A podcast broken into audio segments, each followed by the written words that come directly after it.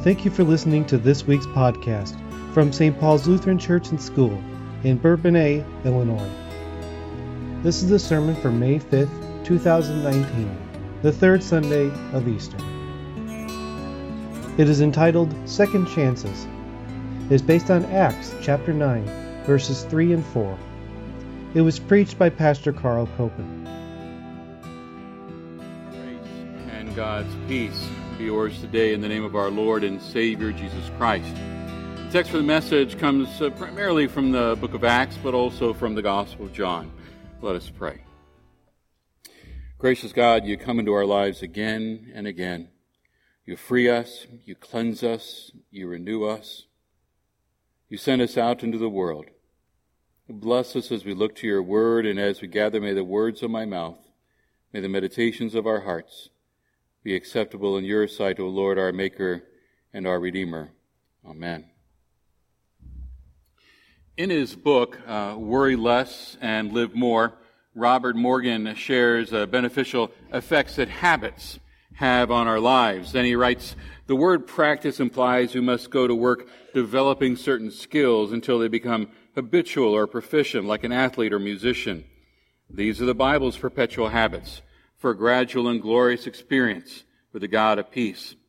In the book Breaking Better Than Before, what I learned about making and breaking bad habits, Gretchen Rubin calls habits the invisible architecture of daily life, repeating about 40% of our behavior almost daily, so our habits shape our existence and our future. She goes on to explain that the habits reduce the need for self-control. She says, with habits, we conserve our self-control because we're in the habit of putting a, a, dirty coffee cup in the dishwasher. We don't need self-control to perform that. We just do it without thinking.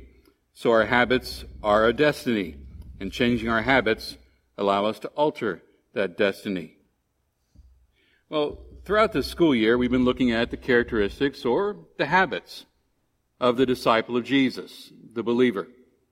All this relates to our mission as a church and also as individual Christians. And these are the habits that we've been talking about, that we've been challenging our confirmation students uh, to take up as young men and women of faith. At our next service today, 13 young men and women are stepping into a much larger world as they stand before God's altar and confess their faith in Jesus Christ. Hopefully, some faith habits have been developed in these two years. They had been baptized, uh, studying God's Word for two years in the catechism. They'll be confirmed and they'll receive the Lord's Supper for the first time. In every respect, they're going to be a member of the congregation. But, uh, as I've said often uh, on this kind of a Sunday, it's unfortunately not unusual to our church alone, but still disturbing that about a half or more of those students are hardly found here in the Lord's house a year from their confirmation date. Very sad indeed, but as I often do, I'm going to challenge them as students to break that pattern. I'm going to challenge parents to break that pattern. And I want to urge you, as a church, to help them break that pattern too. Because uh, as we uh, as we think about our confirmation day, uh, this, this, confirmation day, we can also think of uh, ours as well. Uh, there will be a lot of people here uh, the next service, parents and grandparents and godparents and friends. But last night and today, there's worship service too, and no one's getting confirmed in this service. So what about everyone else? What is there for you in this message? Well, I've, I've, said a lot that the confirmation is something very continual, isn't it? That it that includes all of us today. And so, as uh, uh, I, during this message, I want you to be thinking about maybe just going back to your own confirmation day, and think how you well you've done since then. Because as we continue in our worship, as we continue in the study of God's Word, we're growing in our faith. We're growing in the understanding of just what it is that happened since God has touched us in the waters of holy baptism. And so I want you to think about where you are in your relationship with God. Mary Kay Beard uh, was a shotgun toting bank robber. Flaming red hair. She was arrested and faced 180 years in prison if convicted of all the charges against her. But God had other plans for Mary Kay, plans that would ultimately affect millions. She awaited sentencing. She, while she did that, she started going to the uh, church services in the jail, not really because she was interested in God, but because it was the only way to get out of solitary confinement. All right? And so she sat there and she was struck by the volunteers that came to those early morning services.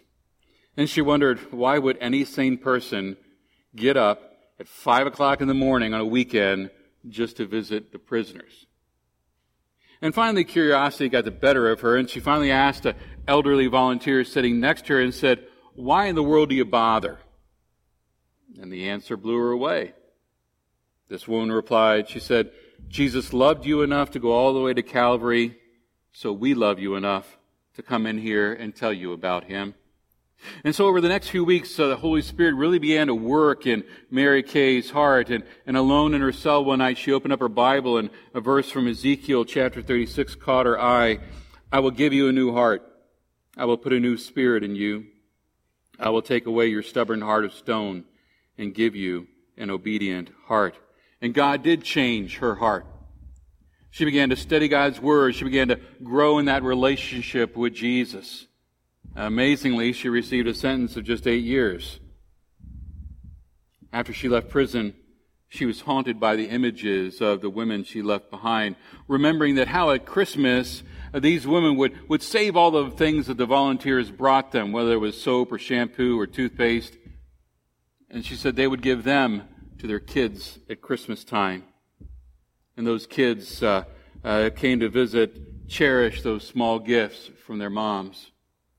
And so she went back to the jail that she once occupied and asked the women for the names and addresses of all their children.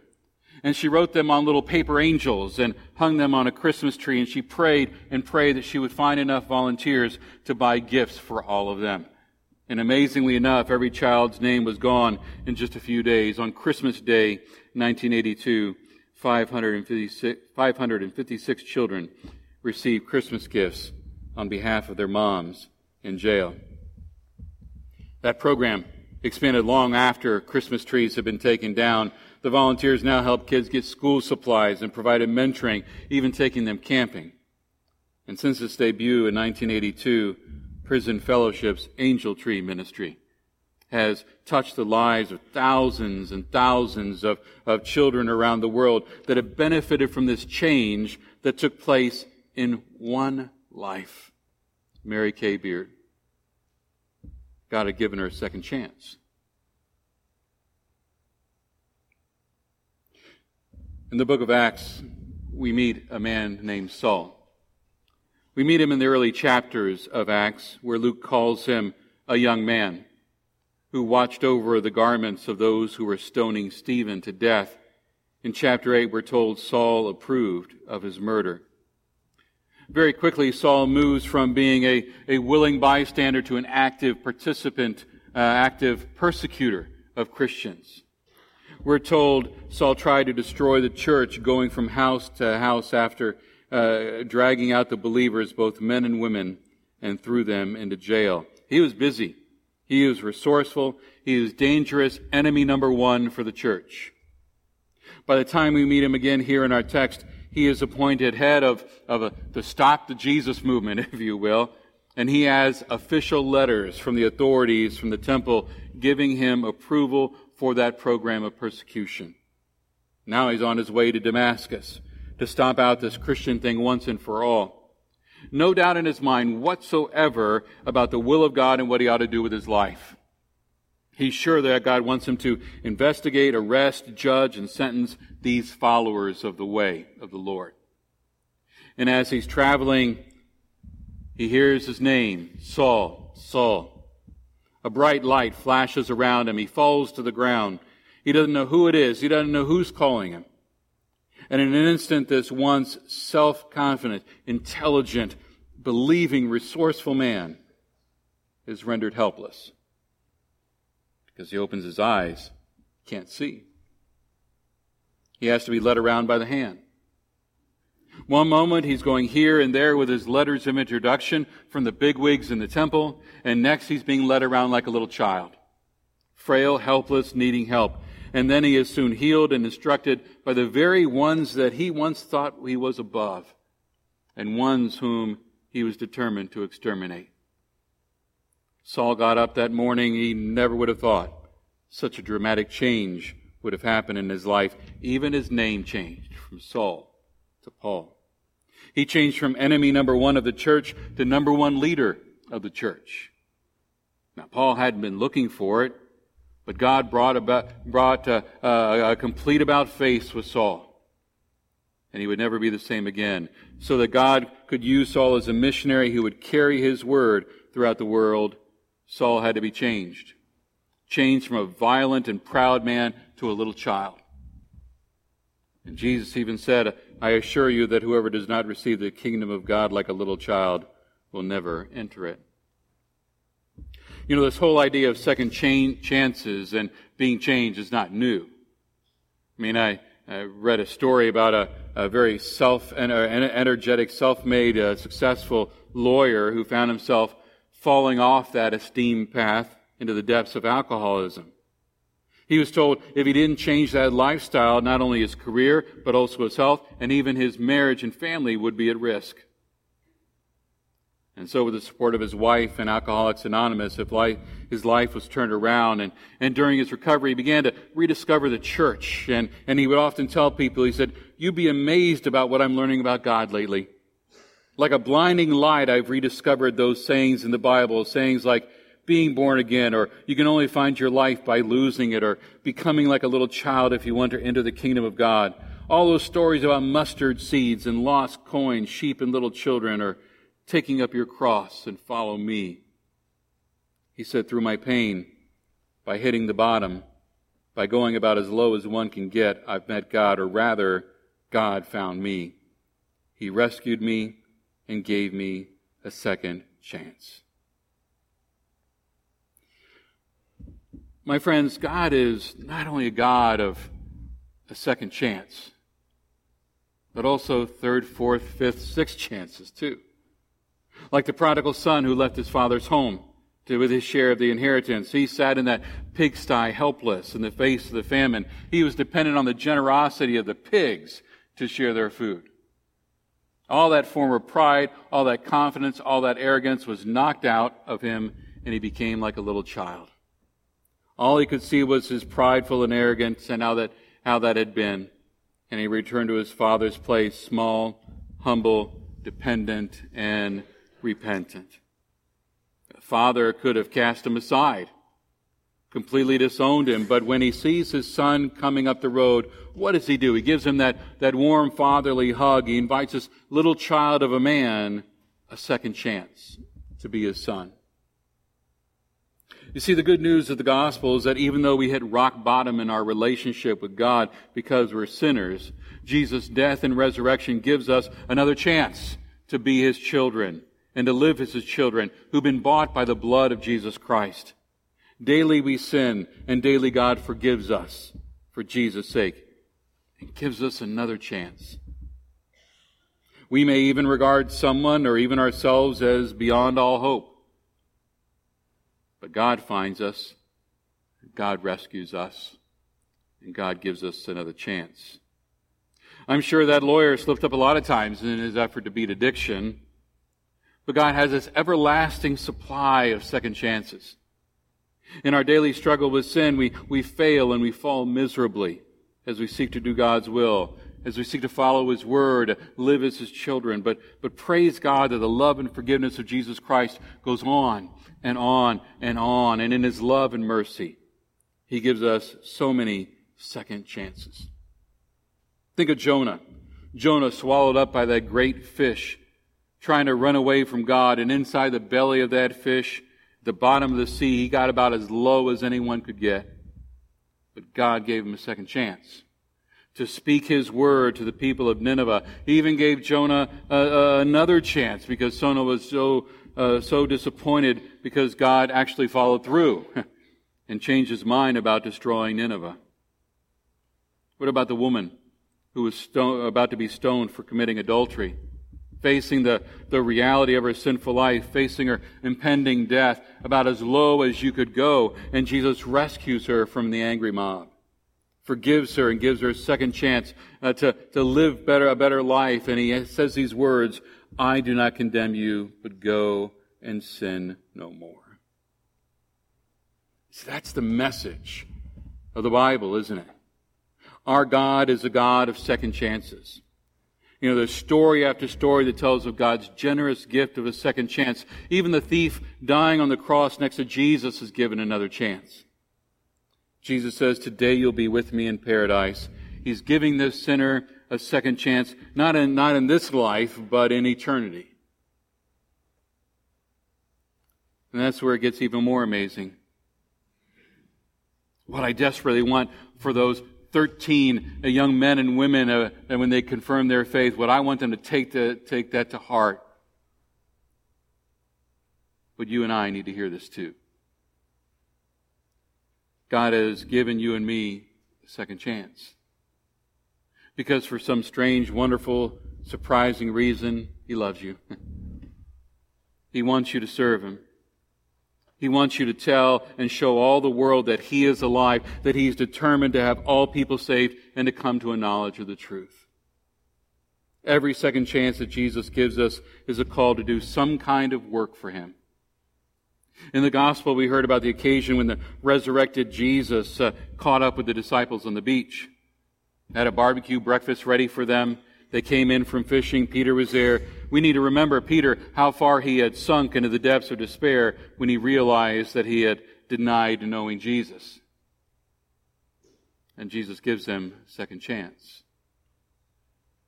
Simon, son of John, do you love me? Yes, Lord. Then take care of my sheep. Jesus is telling Peter that in his love for him, he is to care for those whom Jesus loves. Then Jesus says, Follow me. Both Paul and Peter are found by Jesus. Both Paul and Peter are given second chances. Both Paul and Peter are then called then to do God's work. Their past failures did not stop Jesus from entrusting them with his most important work. Mary Kay Beard, that gun, uh, shotgun toting bank robber, was given a second chance as well as some important work to bring joy into the lives of those children whose mothers were in prison. So the next time that you're hard on yourself because you failed in some way, or you're down on someone because maybe they failed you or hurt you, I want you to remember how God has given you second chance after second chance after second chance after second chance and be thankful. Be thankful that God is so loving and generous. Be thankful that God offers you a new start through His Word and His sacraments. Perhaps we can think of our lives and, and just like uh, Mary Kay Beard, that, that, that lawyer, that, that prodigal son, Jonah and Paul and Peter, we can ask ourselves, what then is the risen Christ asking us to do? The answer to that question is just as appropriate for the person who's in assisted living or in a nursing home, or the first person facing retirement, for the person getting started on their career, for the person starting college, for the high schooler facing graduation, for the child in school, for the person at the bottom of a tremendous struggle, and for those confirmation students. You know, the last word that Jesus said to disciples to the disciples on the beach that day was, Follow me. Well, that is his call to all of us today as well. Let's hear that call. Let's follow him. Let's serve him. Let's proclaim his good news of forgiveness, mercy, and second chances each and every day. Amen. Please rise. And now may the peace of God that transcends all understanding guard your hearts and your minds in Christ Jesus. Amen. Thank you for listening to this week's podcast from St. Paul's Lutheran Church and School in Bourbonnais, Illinois. You can find this and other podcasts by going to stpaulslutheran.net and clicking the Sermons button at the top of the page. Thank you for listening, and God's blessings.